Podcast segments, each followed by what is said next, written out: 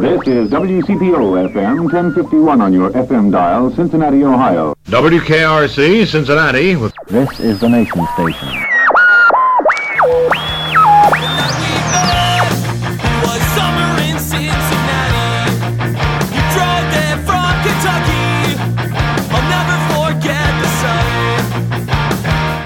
Again, everyone, and welcome to the Cincy Shirts podcast. It's episode 36. Today on our show, our first return guest, Dan Smith of Haunted Cincinnati Tours. And this house that they were in was built in the 1700s. The kitchen was closed down, it's all dark. So they go there to flip on the light in the kitchen, and when they got to the threshold, she said they turned the light on. They're looking in their kitchen, but it's not modern day. It's like 1700s. There's a woman cooking on the hearth and two guys eating at this wooden table. And she said they froze. We decided to have Dan back, what with the time of year and all. We talked about haunted places, of course, but we also talked about, I guess you'd call it ghost theory, kind of a deep dive, and uh, we still had questions for him as he was leaving. So we really uh, got into some really deep stuff about all the stuff they look for when they're ghost hunting and all the different ways spirits can present themselves and stuff. Really cool stuff. Be sure to listen for the promo code at the end of the episode, of course. As always, you can use that to save 20% on your next Cincy Shirts or oldschoolshirts.com order.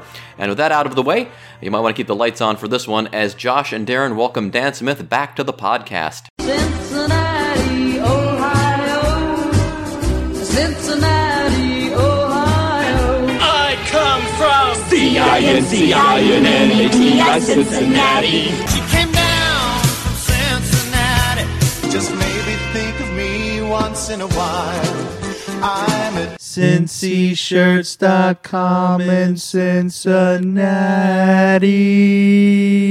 All right, guys. We're here with our first uh, repeat guest on the podcast. How's that make you feel?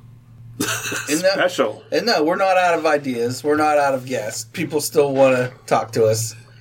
But given the time of year and everything going on with Halloween, we thought it would be a good idea to get uh, Dan from the Haunted Cincinnati Ghost Tours to come in. Is that right? Or Cincinnati Haunted Tours? Everyone gets it wrong. It's good. Yeah. It's haunted Cincinnati tours. Haunted Cincinnati Tours. There you go. And we're not Cincy tees. We're Cincy shirts. We've been called everything. Cincy t-shirts, Cincinnati Yes, shirts. your Cincinnati t-shirts.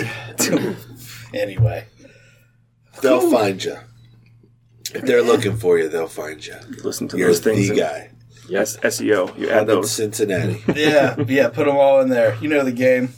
So yeah, so we had you in episode two, three, two or three, yeah, and it's still one of the most uh, downloaded uh, episodes. Even like you know, we have about five thousand listeners a week now. Say a couple hundred of those are still haunted Cincinnati. Yeah, How about that? How's that make you feel? I, it's, I don't think it's so much me, but people are interested in this. We're really in a, in a time where the lid's kind of been blown off, and I think TV has actually helped.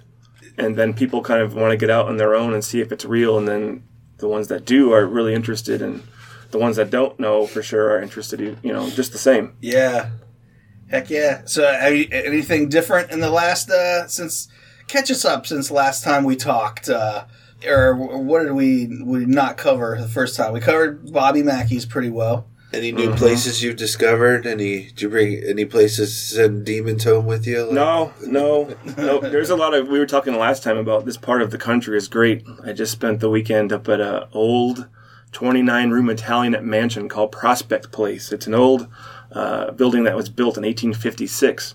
A stop on the Underground Railroad.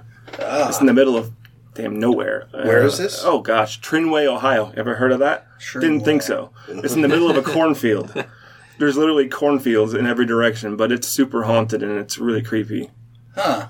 So that's what I did this What, weekend. what's it close to? Like This is like an close to some cornfields, and uh, it's close to Licking. Uh, so it's in Licking County, I believe, and that would be close to like my favorite uh, county. Yeah. Friend of the show. Anyway, just been out, you know, doing tours, doing overnights, chasing them spirits. Is that what you? Is that kind of your thing now? Is like just try to find new places to add to your tours? Yeah, I mean, yeah. Yeah, we have some our eyes on some other markets that will open next year. Some new tours. There's uh, just the more we do this, the more people come to us and say, "Did you know this place was haunted or this place?" And it's gotten to the point, just in the entire metro area, we need to make a list of what's not haunted, Yeah. and that will be a, le- From there. a, a, a lesser list than It's all like of us. places. People want to come in and make all these suggestions for shirts, and right when we think we've done it all, it's like, oh wow, we have years and years of work to do. Uh, so I guess it's the same with with ghosts. And people are dying every day. So Yeah. Yeah, more and more around. places. Did you? I can't remember. We talked about the Louisville sanatorium, right? Waverly Hills. Waverly Hills. Have you been there? Still never worked That's out. what I Still. thought. That's what I No, thought. You I said just you take it as a been there. sign. Maybe it's I don't know what it is, but there's just one place that it's never worked out for me. I don't know why. Let's go right now. What you guys do? Let's go. Hour and a half. Wow. Get through there. Yeah. So yeah, so what happened in uh, over the weekend then at the the cornfield uh, underground railroad house? So I've been there lots of times and experienced a lot of things. It's a giant. I mean, I can't even tell it to you. Tell you what kind of craziness this is. But when it was a stop on the Underground Railroad, they have this giant Italianate mansion in the middle of a cornfield.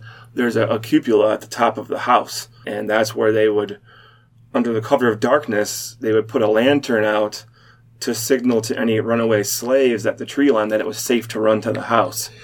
So Are I've they not? I'm sorry. Are they not already safe at, by the time they get to that part of the state? I mean, Well, they're, they would, would have been on the run, and these stations on the Underground Railroad, you you know, you weren't sure who was there. So if it was safe, they would have a lantern up there. but I thought it was always that Ohio was like the finish line. Is that not true? oh no, I No. think Okay. s- in some for some time they were compelled. You were compelled to return free. Yeah, so- to the yeah. South. If you go and do your research, prior to 1850, a lot of times if uh, if an escaped slave got into Ohio and, and, and set foot on Ohio soil, then they could go to anybody and become free because um, of the laws. But at, in 1850, with the Fugitive Slave Act, that gave bounty hunters and slave owners the right to come into free states and reclaim their so-called property and okay. return them to the See? states that this is that why had we do this. we need to go to the underground railroad museum and hmm. catch up on some history. But anyway, So what else? Yeah, hanging out in old mansions, hanging out in old jails, prisons. man, Are those like the go-to, like just safe bets that there, there's a good chance there's some. I mean, we do overnight there? events throughout through our ghost tour business as well, where we go inside and rent places, and you can come along. We have all the gear. We talked about the Shawshank Redemption last time. We did Mansfield a few months ago. They have You spent the night Oh yeah, Mansfield Prison, one of the most haunted places I've ever visited. wow, just like every every time it's a home run. It's well, I would say yeah. It's just a different environment. The uh, a a haunted prison environment is different than anything else. I can't really say that you're going to have a good time or learn much about the spirit world, but if you want to have peer interaction, a lot of the you know nasty stuff, then that's that's where to So find it. when was the Mansfield wow. prison built roughly, and when did it? So, is it when did it oh stop being gosh, used? uh, 1896, okay. I believe, uh, and then it closed down. And gosh, 1988, 89, 90. Some I think 90 was the last prisoners were released. 91 maybe. Oh wow, just a few years before Shawshank filmed. It was actually half. They, it was still there when Shawshank Redemption filmed, and then they tore half of it down. And after the movie, and then this preservation society came along and saved it. And the part they saved, just the admin and, and the cell blocks, two hundred and fifty thousand square feet. Wow. wow. Man, I'm so going there in February. I'm gonna have to check it out. So they're executions and everything else is going on there. I think that was lot of, always done somewhere else, the Ohio Penitentiary, or more recently Lucasville. But a lot that's of very killing haunted. going on, and Oh yeah, documented deaths there. I think 215 people died. They're you know out back by the new prison next door, marked only by their prisoner number on the headstone. wow. Ooh. Yeah. What is your like uh, haunted bucket list for like the whole country or even the world? Like, do you have one? Of, Yeah. So I think for me, um, it's changed recently. I think I well. A lot of people are into the dark stuff and they want to go to these asylums and places where people were tortured. Not really my thing. I've seen enough and I know it's real enough to where I'd like to learn something. Um, the only kind of nasty place I would want to visit would be Alcatraz. If I could get into Alcatraz, I would want one shot at that place. But really, gosh, I would love to just go to Gettysburg for a week and just go place by place, night by night. yeah, Gettysburg is So like many the top haunted of places there. Gettysburg and the Winchester Mystery House. Oh yeah, decent movie by the way. If you haven't seen Where, it, where's that? California, San Francisco. San Jose, Okay. maybe yeah. Man, is there a pet cemetery somewhere? That's like legit. So what, about is you the guys? Winchester Mystery House. What? There's a movie. Yeah, Winchester movie. Now you know she was like the heiress to the Winchester rifle Do you know fortune. this story? No, no, no. Oh my gosh, this is the best. I mean, tell me. You can. Look, I'm no interrupt expert me. on this location, but she was the heiress to the fortune of the Winchester rifle, and she thought for sure that everyone that was murdered or killed by a Winchester rifle was haunting her. Yes. So she used ah. all of this money. all of her money. She To- had to build- 24 hour a day construction going on in this house. And she had, she would go up to this room in the house, lock the door. No one else is allowed in there.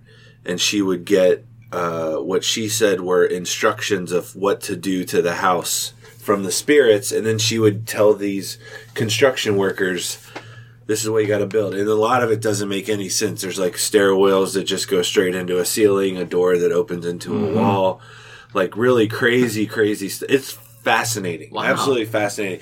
And they worked literally 24 hours a day.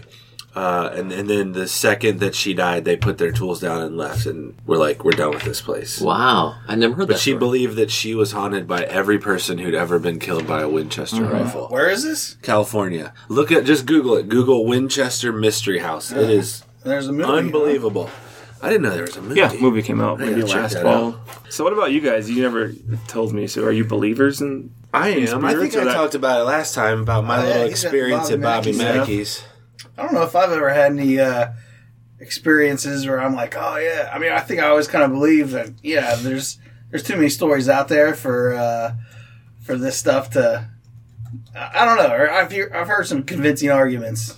I guess uh, I just kind of like the the stories and the, the history behind it and stuff. Uh, I'm not sure I've ever really been. But I went to Bobby Mackey's. What he's saying is he thinks maybe it's real, and just in case, he's not going to do it. yeah, Yeah.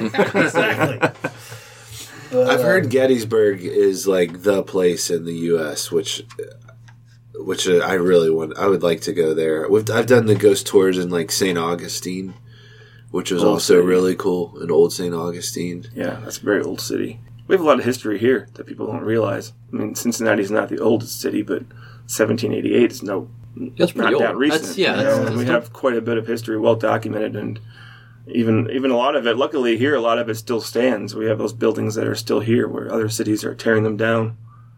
There's a lot of ours that still exists, but I was going to ask about that. Is like once a building is torn down, can the can the area around it still be haunted, or it's a good question. I can't say that. I don't know that anyone's ever tested that Poltergeist? theory. yeah, well, Um, yeah, like a, if makes you wonder. Like we meant, we were talking about the Beverly Hills uh, Supper Club tragedy. yeah, and how it's kind of just a lot now. It makes you wonder. People go out there and. By the way, don't try that because police will arrest you. I hear you were not But allowed to go up there. It is but, gated um, off, and they they patrol it. Yeah, It makes you wonder. I mean, Why? Yeah, what do Why is they it? don't want mystery uh, seekers going up there. I reckon, right? I don't know. You know what? What is this now? Twenty three years I've done this, and I, one of my things is trying to record voices of the dead. You know, and when we ask these questions and actually get a response, it's just kind of a letdown because they, in so many words, just kind of say like, like what are you doing? Do you have ghost jobs, or what are you doing? And it's just like almost the responses are kind of like you wouldn't understand, or Have you tried going up there? And they not that place specifically. but I'm just saying, places. like, Okay. what makes you stay? What are you doing in this prison? Why, like, why are you still here? Why are you in this house? Why are you in this opera house or this school or this? Yeah, and you've never gotten an answer to that question. The ones that we get are very ambiguous. Like you wouldn't understand, Huh. Hmm. which makes me feel. Well, it's big, but I mean, I'm saying it's like you It's don't. something fascinating about that as well. Of like, it, It leaves you- your mind open to like, what could you possibly not understand that they're talking about? it makes you wonder and then we have a lot of instances just a couple this happened to me a few times recently where you go into a place and you're they're deliberately hiding from you.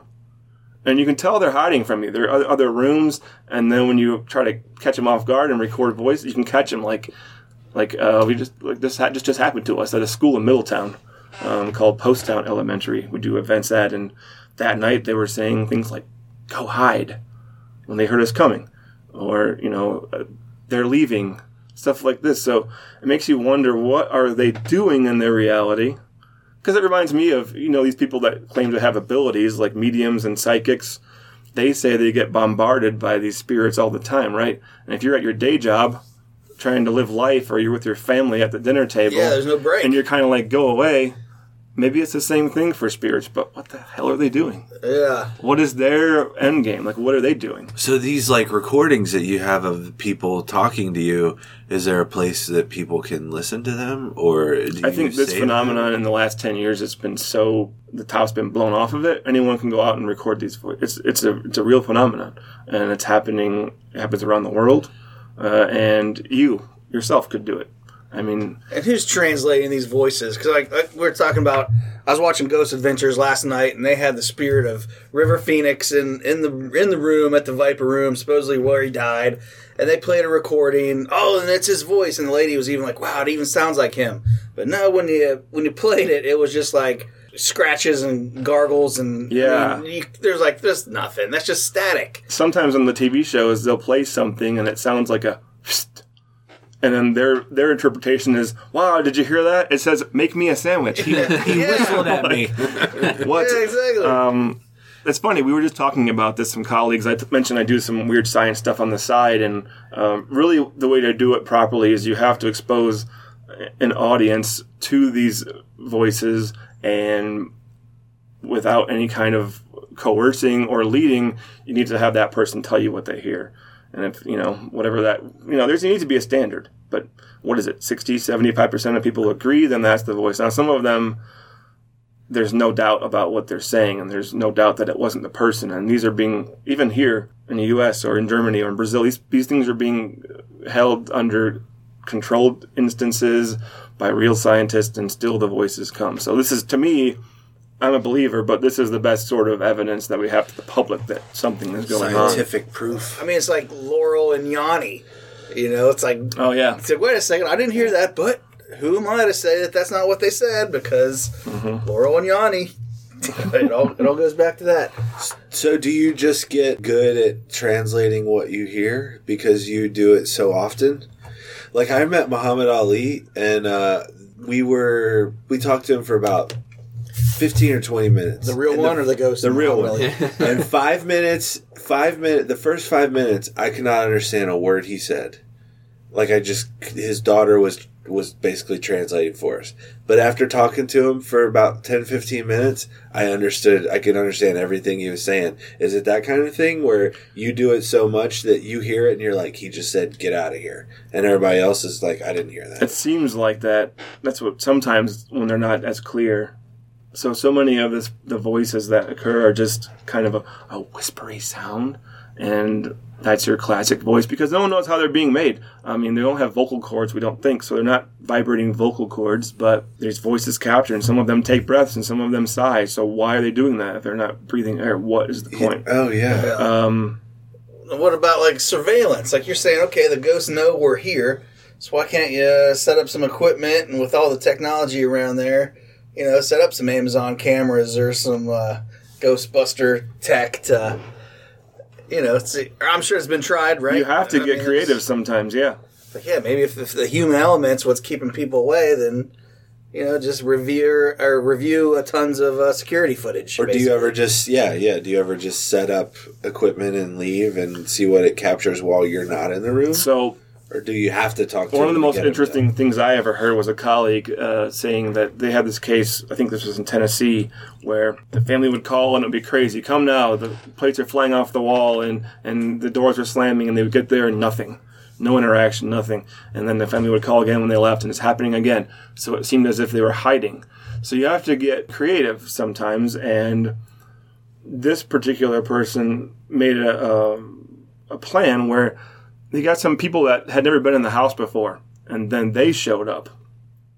But they were in uh, overalls, ready to paint with ladders and paint cans. And when they came in and talked to the owner, hey, you want this wall painted this color, this one, this color, and then they took a fake phone call and left for the night. Inside the paint cans, they left video cameras, audio recorders, and this was the only time they captured something like are they gone? These voices that say that, or things that were moving around, or sounds. Only time they caught him because they, they faked him out. So I've done that ah. myself, just walking through a house. If someone calls, the first time I usually play sick, like I carry around a tissue box, like I'm like I'm fake sick, and I'll pretend that, but inside I'll have video or audio because you might catch things that you don't otherwise catch because they're they're purposely hiding from you. That's a real thing. I'm leaving now. Wow. That's awesome. So, but what do you like the stuff that you capture? Is there a place?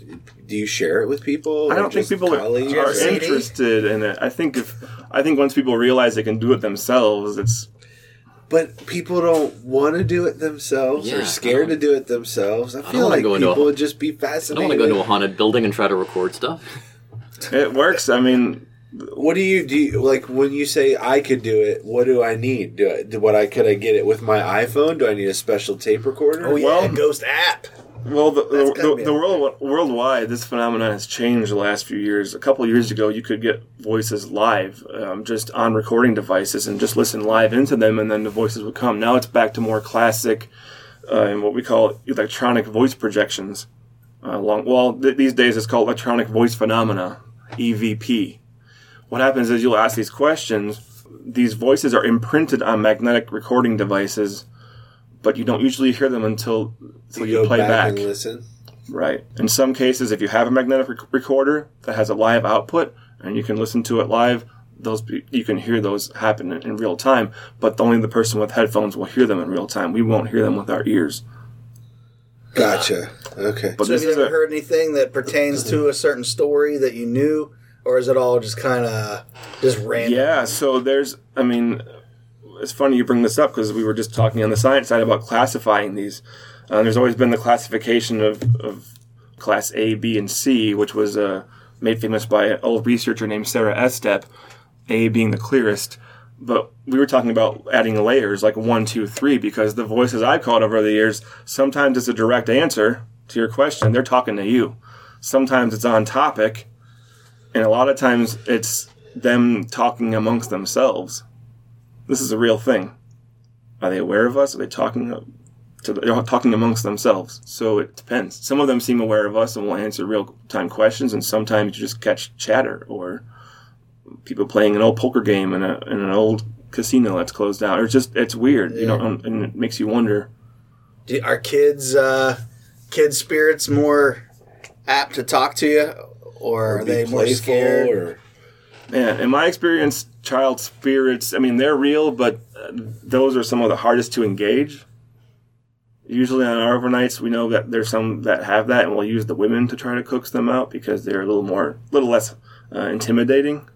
really? But that's another thing you kind of wonder about as a person. Like, are these kids okay? Is someone watching over? They seem to be fine and happy, but So do you I- think so- like your appearance like could affect how spirits respond to you? Like you're a you're a big guy, you know what I mean? oh, maybe Like, yeah, you could be intimidated. I guess So intimidate you know, somebody. so if like a child goes in and tries to talk to a Or child, dressed like a or dressed like a mm-hmm. clown on your tour No, jeez. with a red. I'll tell you what. There's been a handful of times over the years as well where we've caught voices that pretty much say that they think we're ghosts, and we're scaring them. We should leave. Like that- they don't know their that's dad, like a mind-blowing. Bruce Willis. or in a, their reality, we're the ghost. So I have a friend of mine um, doing these paranormal conferences and stuff. Um, a woman named Andrea Perron.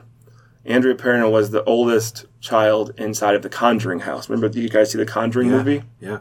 in this case, really extreme stuff happened. You know, she's a teenager trying to take care of the whole family. Her mom's going under some weird stuff, but she told the story about one night in her home. This house that they were in was built in the 1700s, super old. One night, her mom was ill. She came down late at night. Andrea, being a teenager, said, "Come on, mom, I'll make you something. I'll cook you some soup or something." The kitchen was closed down. It's all dark. So they go there to flip on the light in the kitchen, and when they got to the threshold, she said they turned the light on. They're looking in their kitchen, but it's not modern day. It's like 1700s. There's like a wooden table there. The hearth that's been sealed up for a 100 years is open. There's a woman cooking on the hearth and two guys eating at this wooden table. And she said they froze, and Yep, you're getting the goosebumps. I got the chills. Yeah. she said they froze, and one of the guys looked over and saw them in the doorway and kind of elbowed his buddy next to him eating the porridge or whatever.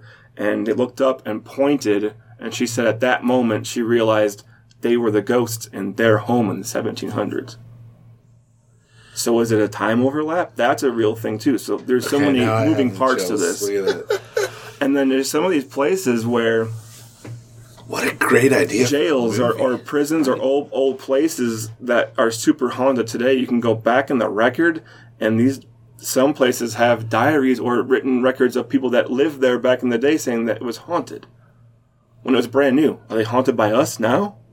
Oh yeah. It's a weird. uh, So there's a lot of we don't know, but there's some weird layering going on. So you said that the, the sound phenomenon thing is something they've done tests, they've done controls. Could you theoretically then build a new house, never on undeveloped land, build a new house, put recording devices in there? Did they have they ever tested things like that to see? Do, and maybe the spirits are, are the spirits all around us then? Yeah, you can buy a Or does house and have be, to be- certified ghost free when you like. But move in. or are the spirits all around us and they're just going to show up anyway, or is This is getting a little higher level now, but Yeah, yeah. yes. Fucking No, this is these are something that you may not find unless you research the dark, the deep corners of the internet. But there are groups that work towards just recording um, whatever you call higher level beings, because what we encounter in these haunted places, especially prisons and stuff, are usually what the mediums and psychics call like lower level, and then. th- Everything that mediums have said over the years seems to be true about the vibration level and lower and higher.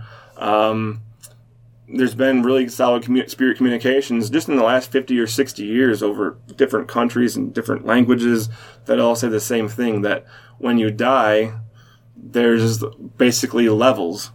So I think the closer you look at this with a microscope, the, the more blurry um, science and religion become. They're kind of like you say you say God all knowing and I say 10th dimension. You can access everything that ever was and will be. So it's like science and religion overlap. And there is evidence that these there's these lower level entities that are still trying to learn a lesson possibly. Then there's these higher level entities um, where you get into places that are you know, all white light and happiness and puppies and kites, and maybe that's the classic idea of what people call heaven. Um, but there's these levels, and some groups um, or people attempt to make contact with these higher level beings. So that can be done anywhere. yeah, But they all pretty much in the context say it has to do with what they call the contact field and how well. When you got a group of people, it's the hardest thing as a human. We're getting a little high level here for the podcast, this but is fan- if people are interested in the fascinating, man. paranormal, this is something they should look into because this is not well known. There's not a lot on the internet. Really, worldwide, there's probably maybe a hundred researchers that do this and do it well. It's a very small community of us, but you can get contacts from higher level beings that want to make contact with you, but it has to do with your intent. They say your intentions have to be pure, uh, and it also has to do with the contact field. So they say, you know, us as humans, we have all these this convoluted stuff of stress and going to work and being stressed out, and people cut you off, and then you're you're angry, and um, so it's it's it takes effort to kind of calm your mind, meditate, do whatever you're supposed to do, and kind of become free of all those human experiences in order to and then they say when when you when you can do that and you can sort of look past all the BS of life into the bigger picture then that makes it what they call the contact field clearer for them. And this is where they can come in and make amazing contacts. Now this has happened in Germany and Brazil and even here in the US it doesn't really matter what you use they'll find a way to make it work.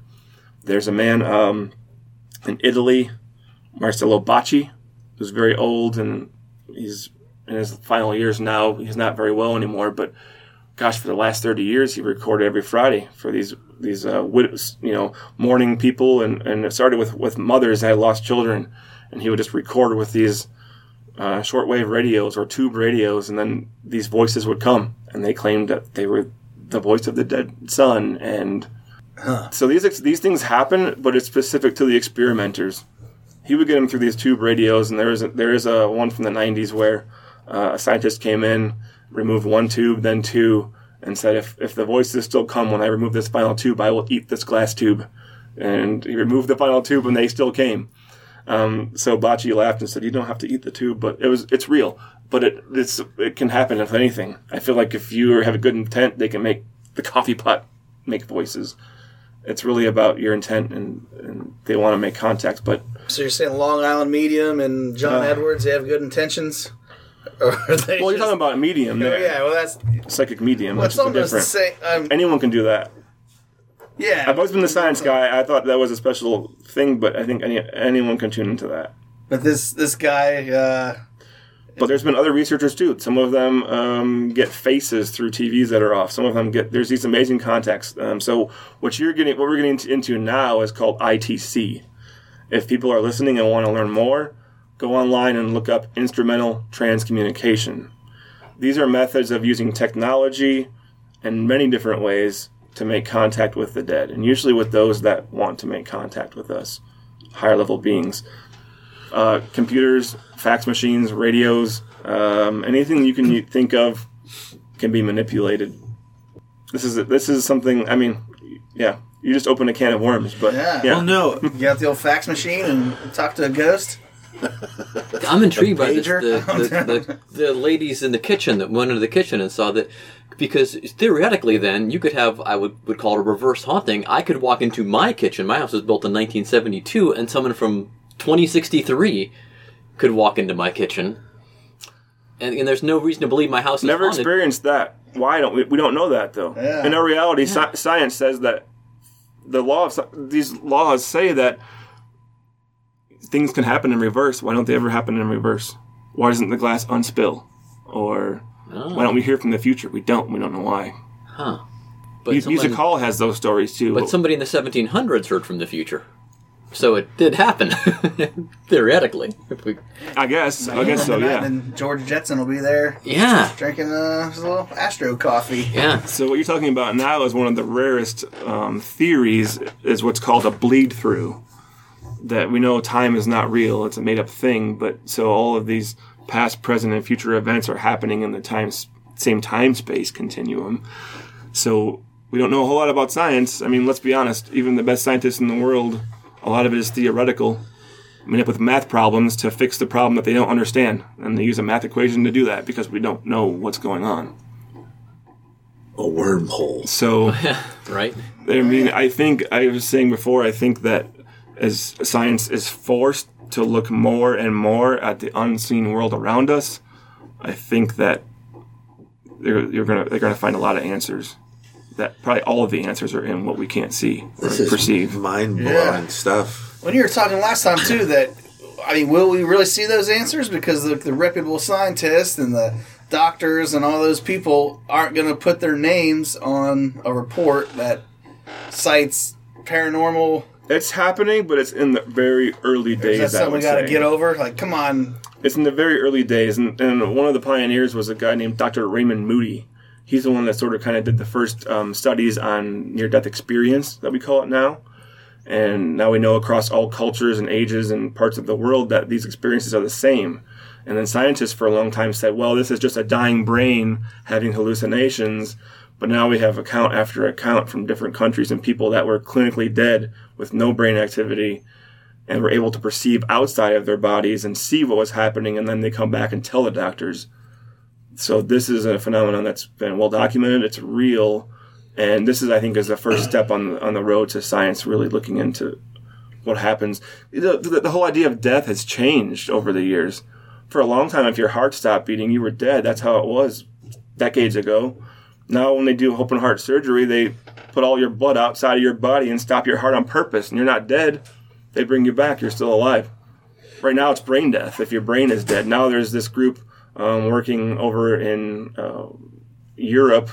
Uh, they're trying to get funding now to start doing testing on people who are clinically brain dead and doing different things to try to bring the brain back to life. What would happen then? Can you imagine if you're in the afterlife with kites and puppies and then someone sucks it back to a, a, a hospital bed? yeah, no one knows what's going to happen there, but we, this has always been a fluid, changing situation. Now, brain death means death, but even Medical- after that, what does that mean? advances might change. have people that. done studies where, like, I don't know, you get someone's permission and put cameras at, like, say, a hospice or something, where you know someone is, you know, is probably going to die that day, and you know, either see like what thermographic imaging or something to see if they can see Now, I've heard of studies being done like this in Uh, Russia. I've never seen the actual temperature footage. changes or any kind of like that. They're not- you're, you know, when the moment of death takes place and your spirit's going wherever. If that's like a physical thing you can see. I've seen interviews on, on television and, and documentaries, and I've talked to myself with dozens of hospice workers who all say pretty much the same things. That when people get close, they start talking to dead relatives that aren't there, and um, My lot- dad did that. really, Yeah. and they're as real as you and I. And then a, a lot of them say that the same weird thing that, and this is not even like I just ask them, and they all say the same thing that when when people pass, this weird white vaporous stuff comes out of the mouth or the forehead. What is that? I think that it's been taboo for a long time, and science will start looking now. But um, there's been studies done about the time of death and bodies being on scales.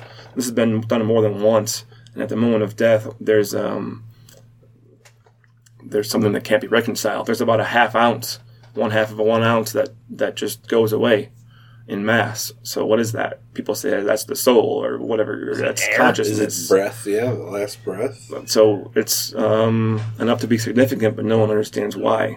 What was that movie where they tried to Flatliners. flatliners? Yeah. There you go. That was real. Yeah. Keanu. Everybody was in that. Man, I need to watch that again. That was that's the eighties, right? So what are some like? I'm not asking you that you would endorse any of these, but like, what are some methods or experiments or things you've heard about other people doing that are just like the most extreme to try to you know be at the forefront of finding new info or getting proof of stuff have you heard of like there has to be some stories in Oh, your yeah. community of like not maybe not flatliners esque but that kind of like people that are that Oh, doing that the to themselves? edge, or just pushing the edge of like safety or you know what I mean I can't think of a real life flatliners. But no not flatliners there, there was a story I found in research. They were like, oh god, I can't remember his name. There was a, a guy who put out an article in the Detroit newspaper, a Medium. I wish I could remember his name right now. Who wanted to test his theory, his hypothesis that life after death was real, and he put out a, a, an ad for a woman to be there when he died, and she, he would make contact back with her. Um, I don't think it ever worked, but let me see if I can find it but I can't think of any about modern modern day what you're talking about as far as flatliners. But No, I, I was I wasn't saying like that exact example. I'm just saying like what are some methods you hear about other people trying that you know are maybe like taboo or or even that you find fascinating of like this might actually work. You know what I mean? Like at the forefront of what you do, like what is what are some of the new things people are trying or you've heard about? It trying? really has to do experimenter by experimenter. Whereas one experimenter will get great voices through a shortwave radio, it may not work for you. Um, so people that are doing that work should really let the communications lead the way. Um, some people have done what's called the closed uh, video loop method. This is something that a researcher named Klaus Schreiber made made famous in the 1980s. Why does that name sound familiar? Klaus Schreiber was uh, one of the you know pioneers of ITC, along with a guy named Friedrich, Friedrich Jürgenson, Konstantin Raudive. These guys have made have made amazing contacts from the grave since they've passed. And when I get even weirder, some of these voices claim that there's so-called stations on their side that are tasked just with trying to make contact back to us here at these so-called stations. Yeah, as I said, they got to be trying too. You know, if humans are curious about all this stuff, well, you got to think that when you die, you're still going to be curious. As you got to think there's people on the other side trying to, and maybe yeah, the voices we do hear are the people who are The community lost their mind because this past year, suddenly the voice of Nikola Tesla came through talking about improvements to the so-called bridge that they were making. Ah. And me, for years, yeah, we had heard about Thomas Edison making contact, but I'm like, where's Tesla? Is he with some some ethereal pigeons, like wasting his time? Yeah. you know, he got a little crazy in his later years, but. These are real contacts and they're happening under controlled circumstances. You can't ignore them. I mean, a lot of people do, but what does it all mean? Yeah. They're what are the to make- Edison stories? So Edison was apparently part of a uh, group called TimeStream. TimeStream research group still exists, uh, making contact with a group of researchers currently in Brazil and Portugal. So they claim to be, have their own station on what they call the third level. It gets really weird. I mean, I don't, this is down the rabbit hole, man. So uh, this is real. This is not Don't well known. spare us. I mean, like, uh, but I'm saying like this is it's not it's not really these types of contacts are a little more advanced and just because of, of the past past experiences and the general public most of these researchers work in private because when I started this kind of work, I thought, well, I want to change the world. I want to open everyone's eyes. And now I realize the same thing that it's really much more about our personal experiences and what we can learn and garner. And you really can't go out and try to change someone's mind. So these really high level contacts are the same way. And it's, it's as weird and bizarre as it sounds. I mean, it's, uh, but these, these voices continue to come and they claim that they're at these so called stations. Some faces appear. Uh, hey, if you want to look online, a great resource, worlditc.org. Some of the most amazing contacts ever recorded are there.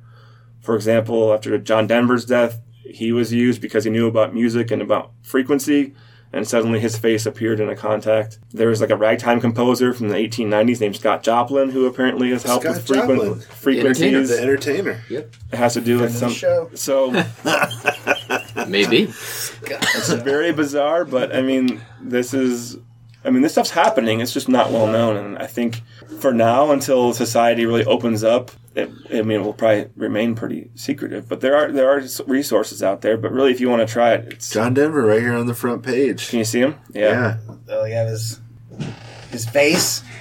Or you just can you FaceTime with John Denver's ghost right now or something? can you imagine that? yeah. That's awesome. Yeah, so uh Yeah, where do you go from there? So looking more on technology, are, are are there more reports of things like happening with people? Like you said, I guess fax machines, and you hit on it earlier with fax machines and laptops. There's more, I guess, uh, vehicles or ways for them to get through to us, and maybe yeah, vice and I think it really has to ha- do more with the person or people and less with the technology. If they can make a good contact to you, it seems like they can use anything. Fax Okay. machines was what they used in the 80s. Um, computers not hooked up to dial up is what they used in the 90s. Um, and now today it can be anything from the closed video loop method where you just, you know, video camera onto a television, closed loop, HDMI loop, and then in that loop, sometimes faces or video appears from where. Um, some people are getting, but then there's some, then there's parts of this that I kind of question too. Like some people use reflective surfaces like water, and then they see faces in them. To me, I'm kind of like, well, water, you're eventually going to see something. Is so even I kind of question like, is this method real? Because water, I feel like you could shake around enough and then videotape it, and you're eventually going to get something that looks like a face. yeah. Whereas these other methods are just they're closed and there's nothing that should impinge upon them. What's your point of view when you get presented with new techniques and stuff? Do you go into it skeptical and trying to see why it wouldn't work, or you try to stay as open minded as you can because you know it's good for business and all that? I mean, What, like- what we're talking about, no one's trying. yeah. I mean, it's really a small group of people in an online community that are working around the world. Everyone, most people are seeing are going by what they've seen on television, which unfortunately is a really small slice. I kind of want to just like tell people like, hey, think, you know, open your mind, think for yourself, try something else. I don't know. I guess I'm always open to it, but even for me, like I, there's a there's researchers out there who get great contacts with something called a spirit box. Now, That- a spirit box. Ghost Adventures last night. A spirit box will scan frequencies. My problem is they scan AM, FM radio frequencies. We know there's broadcasts in there. I think I've mentioned before, like, how do you know? I've been in events where, what color shirt am I wearing? And then suddenly you'll hear, like, red. But it's Marty Brennaman's voice calling the Reds game. And I, I saw it was 700 WLW. So Yeah. I question that kind of stuff, but I've have there are people out there who get really pure contacts. All of the radio noise goes away, and these voices come through that people claim to know in the crowd. So for them that works, but not for everybody. And this is the problem too that researchers see what they see on television, or people want to try it, and not everything's going to work for every person. This is one of like the one of the aha moments. Like I wish I could tell everybody. Like yeah. the only thing, the one thing that works for everybody is recording these voices. That's about the only thing that I've seen is you can go out and record these voices. Otherwise, these techniques are person to person, and you can't. So they're really hard to recreate. And for that reason, as a science-minded person, like how do you pass that on? So I'm looking at the worlditc.org homepage, and I see a lot of these. Um, they're like blurry pictures. There's a book called Spirit Faces. Okay. So what what is that? Because I feel like I've seen pictures like this before, where it almost looks like the it's like uh, you tried to take a picture and somebody was moving too fast or something like that. Talking about camera shake. Yeah, I guess. Well, yeah. this method, some some people can get what appears to be spirit faces on camera. Not everyone. Um, some people can get imprinted images or numbers or letters on film, even when the shutters close, even when the cans of the even with the old style film canisters have not been altered. But it doesn't work for everybody. Um, there was a famous thing called the skull experiments. Uh, in the skull experiments, they had a lot of crazy uh, things happen like that, like um, using control experience experiments where they had film canisters that were op- that were like checked. They bought them. They were with people were with them from scratch. They didn't touch them. They did their thing. They were accompanied to be developed, and when they're developed, now there's like words on there and stuff.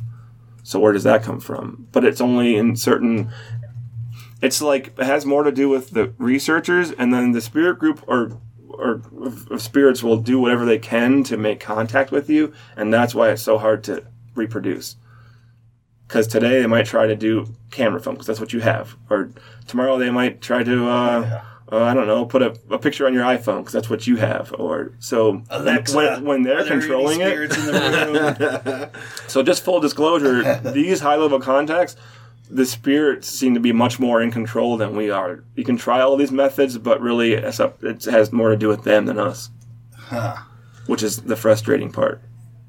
How's there not a paranormal channel? Is there not like where we could have like not just twenty four hour news, but you know, like you know, you're talking about all these guys on there that have all this information and like the you know the new way of ghost hunting and all. That'd be awesome to tune in and get I some don't think it's- updated I don't know. research. When it works, it's exciting. advertising. That's all. When it works, it's, it it's exciting. But I think people aren't don't realize that like so many other sciences or research, it's mostly failure. And when people realize that, they don't want to put the time in. To. Yeah, It's pretty wide ranging too. It, isn't like, it is wide ranging. There's one like a lot of the over the air networks now. There's a couple that they they show nothing but crime stuff all day long, all this like unsolved mysteries and greed and Oh. things like that. But I think if you did that with a paranormal thing, there's it's so there's so much, it's such wide ranging that you'd probably have a hard time catching. I think so people's much of it is so much the same and so similar for television that it would be boring. yeah. If you told the backstories, maybe of some of the stuff. But, Maybe. yeah. But there's a lot of shows that do that already. They're just not all on one network. Speaking of TV, didn't you might have addressed this last time? or maybe heard someone else discussing this. But people would pick up things in old TVs, and I'm wondering if people are trying now that the electronic spectrum has gone off to like you know the, the broadcast is shrunk because they're selling it off to the cell phone companies. So I've heard that. Yeah. I've not tried it myself. When they started change all of the over-the-air broadcast to digital a couple years back, I heard some researchers in different parts of the world trying to, to hone in on those frequencies that were no longer being used for communication, but I haven't heard of any success with that. Okay. See, I remember seeing something a long time ago about someone, it was like way back in the 70s or something, people would record empty channels and, and pick up stuff. But Oh, then maybe. Maybe we're, like you were saying, then, well, maybe it's just a, oddly they're picking up a distant signal from somewhere. So, I don't know. well, and Darren said about Alexa, what what about the machines taking over? Yeah. Interesting. AI Yeah, I really wanted to develop a skill for Alexa control. to, do- to record voices, but they don't give you access to what people are uh, saying right now. You know, that's kind of like a protected thing from Amazon. So, Oh yeah. In other because that would be something that you could build and that anyone could take out and, and just use a device to like that to just Yeah. record with. or if you're using your phone to record, who's to say the phone's not making the noise or actually making the voice? Yeah, you can taken you can do that. I've seen that work. Phones, recorders, digital recorders, but then again, it has to do with tech, with the specs because depending on the frequency range, Yeah. if that voice is twenty thousand hertz and your phone only goes up to fifteen thousand, you're not going to hear it, but that other one will. will. Oh yeah, Is there an app out there that people can that you like? nah, I don't know. apps, the apps that I've seen are all pretty much for fun, like Ghost Radar or these uh, You have a apps. thermometer app, so you know when it's cold. right. When That was really yeah. right there. Oh well. I will tell you some of the craziest stuff I've seen in these apps or these devices that spit out words. I don't know, man. So it takes a reading of like the electromagnetic fields uh, present and the temperature, maybe the humidity, and then it puts together this random number which correlates to a word in the dictionary, and it says that word. So you'll be sitting in the dark and it will say stuff like pencil, apple, brown chair, and then you're like, oh, there's a chair in the other room. Talking about that chair in the Oh, other room. I see, I and. I just can't. John I just Edwards. can't My do that. dad always had. Oh, a I can't do it. And ate an apple for breakfast. Now, again, that could work for some people. I. That's one that I kind of scratch my head. Like, Do you think that's part of it? A part of the whole thing too, of like people want to believe so bad that they'll they'll make leaps that can probably be easily explained, but Sure, it's a problem. It's a it's a that's the one side of the coin. Yeah, you won't believe how many people still post online and go check out the picture of the ghost I got. This orb, yeah, this orb phenomenon has been disproven for God at least ten years, maybe more. We know how it works. We know why it happens. But these are just kind of like why I've does kind it of- happen? Uh, most of them are caused by Dust by a, on you know uh, what's called the circle of confusion, and photographers know about this. This is why they have the camera in one place and the flash several feet away, because as these compact devices become smaller and smaller, the flash and the shutter get too close. It creates this depth of field problem called the circle of confusion, and when you get particles in that depth, like pollen or dust, it puts them into these round balls every time. It can be recreated. I remember the first time I saw it at a conference, and the guy said, "You want to see a thousand ghosts? I'm going to show you right now." And everyone said, "What is he talking about?" And he got a dirty old rug and an infrared camera, and he just beat the rug. And on the infrared camera, you just saw like thousands of so-called orbs come up on there. See, I had And, a, uh, I had an orb at uh, the sanitarium, and uh, and I was like, I got an orb, and now it's now I know it's not it's nothing. There's real phenomena that we get even on the ghost tours, specifically by Music Hall, where there's the, these globs of color or specks of color that we don't understand. That happens in haunted locations other than here too. Green, yellow, purple, red colors of blobs, these artifacts on camera that are not understood. So speaking of music hall, I see they got ghost tours. Are you having anything? Is that you? No, Or I no, know it's them. They're supposed to be what, like inside music hall, like the Mhm. Think closets and what- take you through- elevator or something. Have you? I'm sure you've went inside and out. I know your your tour covers outside and talk about the Popper Cemetery and all that stuff, Potters, whatever. And uh, so I don't know what, what what's going on, on the inside of there. Well, they just had a renovation finished about a year ago. Yeah. So um, I haven't really heard. I've been trying to talk to people that are in there, and I haven't heard anything different or There's new. not any hot spots. I kind of thought it would be a lot more kicked up than it was there. Does a does a renovation like stir up activity? Like if a if a building is haunted and they tear it down or refurbish it or something, do you It seems like it. does Why it I wake don't them know. up or I don't know how they can be that ornery about the decor, the decor in the place. Plus, their final resting place is being disturbed in some way, or it's bothering them. Or Maybe we've heard these stories about Taft Museum downtown. About they'll rotate an art display and come in the next morning, and that door is like locked from the inside with a chair under the door handle. And there's no way to get out of the room if you do that, and paintings off the wall What? or things. We've heard this, tell this one several I don't- times. I don't know this story. This is what we've heard several times that these these this has happened there when they rotate the art display. That a couple times in the last what five or ten years this has happened, and they've come in and found. We've heard stories in our tours from ex-employees and stuff about that. Coming in, the door's locked. Well, who's in there? You can't get in, and it's like a chair under the door handle, and there's no other way out of that room. No windows. So how'd they get back in? How, No, did, how did- who how did put the, the- chair there? But I'm saying like how do the employees get in to Oh, I don't out? know, but but we've heard that before. Like it's stuck closed with the chair, or or things are moved around, or they don't like when they rotate art displays. Now they should have surveillance cameras, right? If there's you know priceless artwork getting moved around, Mm-hmm. where, where's that footage showing that chair getting put under that door? Come Mm-hmm. on, Taft Museum, let's get on it. sort it out. Um, a thing I wanted to ask before we jumped into that uh, thing was, uh, do people just not respect the randomness of the universe? Because I know it's different with the ladies. Um, I'm still fascinated by this one. This is the most fascinating story you told. The ladies walking into the kitchen. I love that. But so that's that. That wouldn't qualify for this because you're actually seeing something. But a door slamming or some other kind of just you know not specific things happening? Do people just not understand? Kind of along Josh's question, do people you know want to make the connection? But, but do people at the same time just not respect the randomness of the universe? That things just happen. Weird things happen all the time. There's so much of it that happens. Uh, people like if you don't, I don't know, uh, maybe, but why does this happen? I think so. If you're going to talk about randomness and weirdness, then there's a pretty plausible theory that we know from mainstream science that multiverse could be real.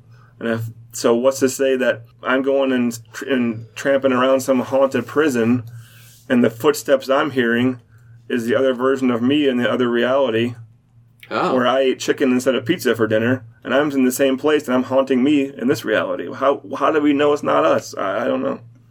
Some of it, at least. Or the deja vu feeling that people describe. I mean, could that be? I don't know. Like, where does it end for you in in figuring stuff out beyond just like our earthly life? Is it is there a religious aspect to it? Is there a life on other planets and other parts of the universe aspect to it? Is it a time and continuum thing, or is it literally just life and death for you?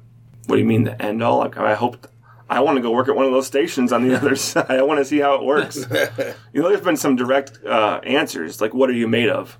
Um, several researchers have caught voices that say K4 Xerox. K4 Xerox. What the hell is that? Yeah. Something we probably can't even understand because we're not. Like multiple people have Yeah, I've heard that twice now. And two like different, guy two in different Brazil recordings, heard like that. 20 years apart. Somebody in Canada heard that too, and Yeah.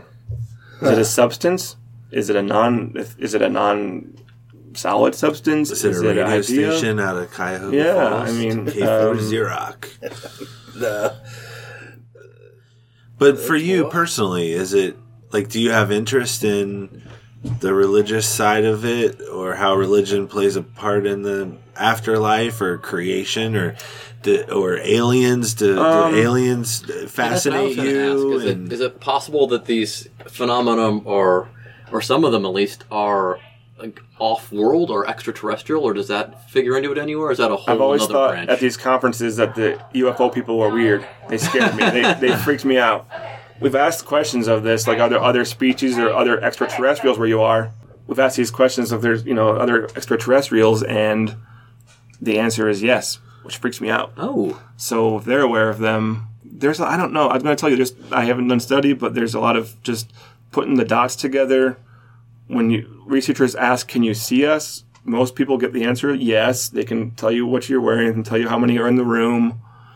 But when we ask them to like explain how they see us, you get these weird answers where they kind of explain what people who have had a near-death experience explain. Some of them people that have come out of their bodies and near death experiences explain that they're they're aware they're over their body they can see them working on their body but at the same time they're aware of their parents out in the waiting room they're aware of traffic outside they're aware of people back home what they're doing all at the same time in the same fluid consciousness so how is that possible how do you see us? And they'll say things like front, back, top, and bottom all at the same time, or something like that, describing that way. So there's a lot of just circumstantial evidence that possibly when you die, it might actually, the dimensional theory could be true. so maybe us and all the aliens go to one place. So if we're living in three dimensions, we can't perceive a fourth or fifth because we're stuck in three. So if I, if I was to draw a stick man here on the paper for you, right, Mr. Flatlander, he's got arms and legs, but he's in a flat plane, two dimensional, back and forth. And I ask him, okay, considering he has consciousness, I say, what is a three dimensional person? What do they look like? He has no idea. He can't perceive us. If we ever come come through his dimension, it would look like a flat piece of something. But I'm trying to do its best for you know talk Yeah, yeah. for talking on a podcast. Those but that listening, if you're unless you're driving, draw a So- stick figure. Draw a stick figure. yeah, That's so this stick, stick figure all now got. he's not aware that we're even here, and we're right here looking at him, poking him and stuff, and he probably can't can't if he had feelings he couldn't feel it, he couldn't tell. So now I can look back on this stick figure and check back on him whenever I want. How you doing, Mister Stick Figure? Are you doing okay? What if it's the same? Someone dies, their spirit moves on, they're in the fourth or fifth dimension.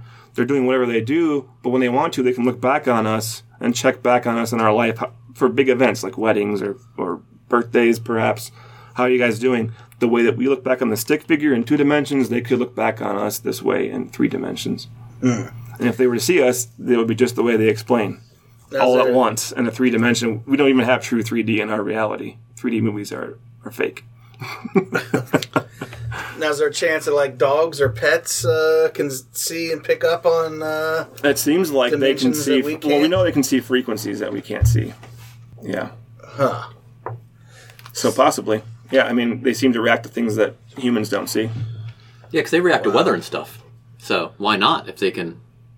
Well, that's a whole other thing. They have a whole bunch of senses. There's dogs that are trained just to detect seizures before a person has them. oh, that's right. How do they Yeah, do yeah. that? Yeah. Yes, there's got to be ghost dogs out there. Yeah. It makes sense to me. So I don't think you answered. What are where? What are your places you really want to go that you haven't been to yet? We said Either Alcatraz was one. Oh yeah. Alcatraz. Alcatraz, Gettysburg, Louisville, those stations on the other right. side. Yeah. Brazil, the anywhere here locally you haven't been to yet. You really want to go to? I think uh, I think I've covered them all locally here. Now, when you go into a place for the first time, do you that you're you've either heard about or you want to know more about? If it's a public place, do you call ahead? Do you just blend in and do your do a little recon on your own? This is what's come along with the advent of television shows. Now you can actually these places actually open their doors and let you rent the place for the night. This is much more easy to do than it was 20 years ago. So literally anybody can go and rent a place and try to have an experience. This is a new thing in the last 10, 15 years, 10 years especially. You don't have to just go blend in during the day. You can actually rent a place for the night and go there and do a whole workup if you want. And this is a new thing because I think the demand is there. So that tells you one thing that this is a growing interest, obviously. Where some, I know some places that are nonprofit that make more money on fundraising through ghost hunting events than through daytime tours or something, you know. I believe it. Mansfield Prison being a classic example of of that. Yeah. Is there like a paranormal Airbnb? Can you like uh, search Well, for haunted? there should be, right? Well, yeah. Why not? I've seen apps and websites for that. If you want to do haunted travel, like go stay at the Lizzie Borden house or whatever, they'll give yeah. you like suggestions about where to go. I've seen those places, those things. Yeah. That's what we need here. Look. Should we? We have a recorder that portable will hold. I think it'll hold up to eight hours of if I record at the slowest speed. You think we should try setting it up in? Well, over the Rhine store was the building was built. I think Striley would know better than me. 1890, I think. This is 1926 where we're sitting, Oh, this building, And- our Hyde Park store. and 55 for OTR, so Is, it's, or uh, for uh, Loveland, so it's not as old. Didn't you say this store was haunted? No, we thought it would be haunted with chickens. Yeah, there's They chicken, slaughtered chickens in the basement here. Yeah. But uh, Uh, but anyway, if we set up a recorder, do you, do you, any way of gauging whether or is it just hit or miss? You- You may or may not find out. Maybe. Yeah, can we just like record a bunch of stuff and then just give it to you? And you sift through it Yeah, yeah, yeah. I'd love to do that. Yeah. Send you a sound So, uh, I mean, yeah, you could try it. You might Hmm. just once you know you can't unknow. I would just warn you of that. Oh, Ooh. uh-oh. Uh oh. Yikes! Yeah. Now I got If you start hearing screaming inside or something at night, then who knows? But Yeah. So Yeah, when sales you go to a good right place, now. do you Let's go to a just place forget because you've heard it's been haunted, or like when you're in there, do you feel like something's going on here? I need to come back with equipment. um, I think most of them are pretty well known because, well, a lot of these places are so or work old or work there. People that they, they're just more open to talk about it now because it's not so taboo. Yeah, and people will say, "Well, let me get in there." Or like bars are a classic example, like Bobby Mackey's, Yeah. or this Arnold's Bar and Grill that we go to on one of the ghost tours. Because people's first, my first thing was like, "Well, people are drunk in there. What are they seeing?" That was my first Yeah. thought. Like, "Oh, what are you seeing?" If you're, but the, so when people start talking about it and it becomes known, I think then you can go kind of experience it. What happened at Arnold's? Wow, I don't know what happened there, but it's super haunted. Really? I mean, it's old. You know, it's the oldest continually operating bar in Ohio, and they know that As such, because something you would figure something happened there. Yeah, what, 1861. Yeah, I think we'd asked this before because I was always curious about this because my wife always thinks that our house might might be haunted, and I'm thinking, no, because I think someone has to have died there. Now, our previous house, yes, this, the old couple passed away there, both of them nat- of natural causes. Mm-hmm. So, but but you don't think that's a rule? That's Don't think so. okay.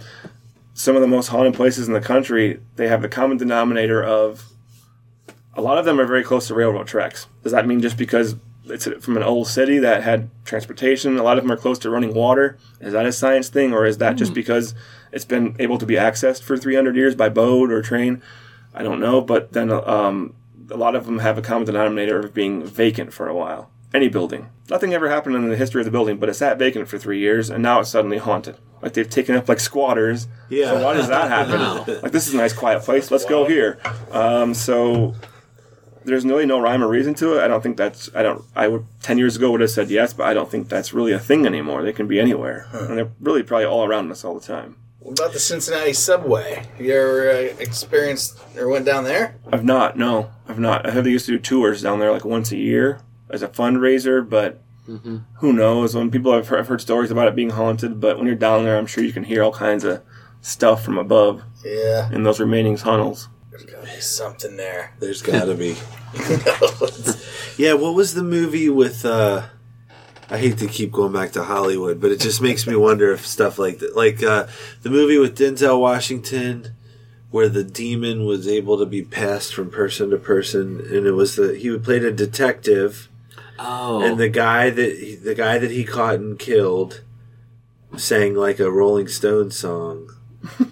Do you know what I'm talking about? no, but there's a Star Trek episode like that. Wolf in the Fold. Jack going. the Ripper's spirit goes. Time is on my No, I don't know that side. one. And the guy got put to death, and then he was walking down the street like however long later, and somebody looked him right in the eye and started singing that song, and then he, he knew that it was the the demon.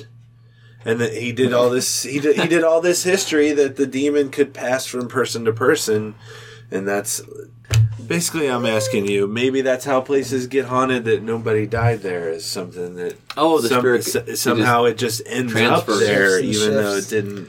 The one thing that I've found is it seems Sorry, to, that was seems a to be story, that it's a great movie. Well, no, because maybe some, there's uh, a, a, a, uh, a, a box, a tr- an old trunk could be the the the, the like the vehicle. Exorcist or something. Yeah, Yeah, and then the- Yeah. you bring the trunk into like the house, this and trumpet or yeah. something. Yeah, yeah. Yeah. Or is that is that a thing, or is that just a Hollywood thing? haunted objects. Oh, yeah. I Fallen was the name of the movie. There you go. John Goodman, Denzel Washington. I've experienced once or twice, maybe a moving doll or something, but I'm not sure why that happens. I don't know if it's the actual, if it's an entity just trying to move it to. I don't really, I don't really know if it's. I don't really know if it's like a possession thing. Jumanji. They're rare. I mean, But- so you've had, uh, you went into a house and found an or had an object that you know may have belonged to the spirit at one point. Well, no, not even. I don't even know if it was that. One time in a house, there was a doll that moved on its own. One of the craziest things I ever saw. But um, haunted objects, I How just did it don't move? understand. What did it do? It was like It moved its head and it moved its arm. I'm getting chills again. I don't know. I need to wrap this up. I'm getting Yeah. freaked out. Just- but there's, I mean, I think what we've got down to is like as much as much as we know and as fascinating as it is, as it is, there's so many more questions. Exactly. Yeah. And you answer one and open up three more. So my final Are there ghost jobs? Uh, yeah. Do you have to make a living in the afterlife? So we're we're we're doing this again. You know, we like to create these episodes so that they're kind of evergreen. So no matter when people listen to them, that it'll be relevant and fun. But we're doing this uh, this you know the second day of October, and you were telling us before we started that this is your busy season. So is it the Halloween holiday? that just gets people interested in ghosts and paranormal activity or are there parts of the year that like you're more apt to get a a response from the other side in certain places or, or if there's Okay. like a day of like the people were killed on this day if you go on that day are you more likely to have them respond than any other day Okay, of the so I year see what you're saying. Like you know, Hol- uh, Hol- All Hallows Eve, uh, Samhain, these holidays, um, even the Day of the Dead, uh, Dia de los Muerto- Muertos, or whatever. Yeah. These are all like ideas that the veil is thinner at these times. Now, I can't say that that I've never seen that that's a real thing. It doesn't matter, night or day. Doesn't really matter. They're always there. Yeah will because tell you, told that- us last time like three o'clock is always talked about on TV The as like the witching witching hour, hour. Yeah. but you said that's not a, that's not Some necessarily of the craziest things I've experienced have been in the middle of the daytime in, in sunlight and 100 degrees, so Yeah. I don't think it matters that much. I will tell you, there does seem, now I don't have any scientific data on this, but it, there does seem to be more activity in the wintertime months. Uh, my guess is because people are either spending more time inside um, or there's more static in the air. That's just my experience here in the Midwest with calls and people saying things. Um, so I, winter seems to be more active, but is it because they're home more and not at the beach, or is it because there's more static, less humidity, yeah. they're more perceivable? That's the only kind of thing I've noticed. But in parts of the country, maybe that don't have four seasons like we do. Maybe they don't have that phenomenon, maybe. So you say people call you? That's another thing. I'm fa- like, do they call you like you're a Ghostbuster? I mean, do you get those kind of like, Usually, come some, save me or help me Usually it's like someone that knows me and they go, "Oh, I got a friend or a friend of a friend who's really freaked out or just bought this house and now they have this giant mortgage and it's and they moved in and now it's super haunted and it's built 1850. What can you tell me?" So it's usually like my friend or family or friend of a friend needs help and then we'll kind of like like I don't know. Education I think is key, but Now, if you get that call, do you do you go do homework on the building and, and all that stuff before you go, or do you just go? If if you're gonna, I'll usually if you're do gonna check it out, talk to the person first. Um, I've never had a crazy person, but I know people who have, who've shown up to someone's house and a person is stabbing the wall with a knife because there's demons in their cupboards, and then you realize this person is schizophrenic, or that's another weird weird thing too. see every time you talk, every Another time weird thing, too. like And that reminds Something me. because- Science doesn't know what schizophrenia is or why it happens, and Yeah. the line between possession and schizophrenia is razor thin. It's like, what is it even? Yeah, sometimes like personalities like certain foods, and you know, Maybe. like hey, well, when I'm when I'm Jim, I like McDonald's, but when I'm Oh, multiple personality. yeah, disorder. yeah. Or, or is that same same thing? Is No, different dissociative the identity disorder is different, but I'm talking about like schizophrenia. Oh, like you're hearing For voices. them, if there's, they can be sitting here talking to you and they see a spider crawl across the wall. That's as real to them as you and me are. So what's to say? Like they're having a real experience, but if science can't figure it out, why is it happening? Is it a malfunction of the brain? Is it some other reality they're perceiving? Like what is it? No one knows. There's so much we don't know. Science doesn't know a lot. Uh. I'll tell you that. For as advanced as we are, we don't have a whole lot of qu- answers. Is that why you kind of have had to focus like your expertise in one kind of area because there's so many like there's so many different rabbit holes you can go down of trying to figure out what does this all mean? Is it just I try to be open to go stuff. what- yeah. Like these Bigfoot people, I try to be open to that. Like, this seems much more plausible that there's a primate in a million acres of forest that we haven't found than that there's a dead person talking to you. but we have more evidence that this is real than the Bigfoot people. Like, Yeah. you know, Yeah. About the Squatches go crazy for this when you smack two stick, sticks together. Well, how do you know? Loveland Frogman. So I think no matter how you try to end this, there's going to be eight more questions. Yeah, that- exactly. I know, I know. As soon as you leave, I'm gonna be like, We talking "Oh, about the wait." Underground Railroad, and you said you got something going on with that. Let's uh, or let's uh, promote. Yeah, uh, what do you got coming up that people can uh, get into? Or Yeah. Oh yeah, so What- tours. Uh, yeah, I mean we got the ghost tours going right now, and then next spring look for some look for us to kind of diversify and get sa- outside of just um, ghost tours and a lot more hist- history, like Okay, Underground gotcha. Railroad, Prohibition, a lot of different things. So that's coming. not necessarily the ghost of the Underground Railroad. It's just straight Right. up history. tour. history. Yeah. Gotcha. I would go on a ghost of the Underground Railroad tour. I think. Absolutely. But, Yeah. uh, Anything else you'd want to plug? Your your book again? I mean, I have uh, Ghosts of Cincinnati, The Dark Side of the Queen City, or Ghosts of Bobby Mackey's Music World. Both uh, the Haunted America series. Yeah, they're in stores. We need to get them in our store. Yeah. I'm still Yeah, for upset sure. we don't have it here. yeah, if you got a case of them somewhere, we'll put them out. And Um, Get so 'em We need, out. we need to get you out on an overnight. I want to do Yeah. an overnight. Yeah. You pointed at Darren. What am I? Am I not Well, invited to the other Well, side? yeah, you want to come. Is this like Field of He Dreams scared. where they I'm- let I'm James Earl Jones go into the corn and Kevin Costner had to stay behind? Let's take him to a haunted prison. Let's put some handcuffs on him in solitary confinement and leave him there for a while. And a straight There jacket. And then see if he's a believer when we come back. let's do it. Oh my gosh! Can you even imagine? Okay, that's that's on the record, right? Let's do it. Can you said. even imagine? Yes. That would be crazy. That would be so creepy. We asked last time to go to Bobby T-shirt Mackey's. You ideas. don't take us. of. Yeah, he won't take us. I'd to rather Bobby not do that place anymore. Wow. That's I'm- saying so. I mean, that really is saying back. something. But really, I've done it for so long that I kind of want to. I, I want to learn something. I want to be enlightened. I'm past the scares of these negative, nasty places. Yeah, get some positive. It's ghosts. real, but um So we we always wrap up with a uh, you giving us a word that we can uh, use. Uh, people can use as a coupon till the next episode comes out. So uh, if uh, you're going to give us a, a word for this episode that uh, will save people twenty percent, what do you want to pick? How about ITC? ITC. ITC. All right. So three letters. ITC.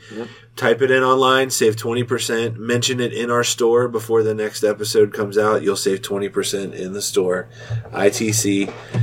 Uh, Dan from Haunted Cincinnati, thank you so much for being here, man. Quick note: if you want to go back, because I, I know people listen to the other side when I do the outro, so I'll tell you now. The previous episode is episode number five. That was Dan's previous appearance on the podcast. So if you want to go back and listen to that, if you haven't already, you can go find that in your iTunes or your Stitcher or your Spotify's. Yeah. Oh, and I would want to uh, add too that uh, Dan took a little Cincy Shirts tour of uh, Washington Park and Music Hall. Uh, so yeah, so we should have the little summary video of that uh, as well on the blog. Okay, yeah, I'll, I'll attach that to We'll this. be Yeah, posting good. that on our social accounts and all that stuff too. So. Yep. So thanks for your time and good to All see right. you. Sweet dreams, fellas. Yeah. Thanks. Haunted by your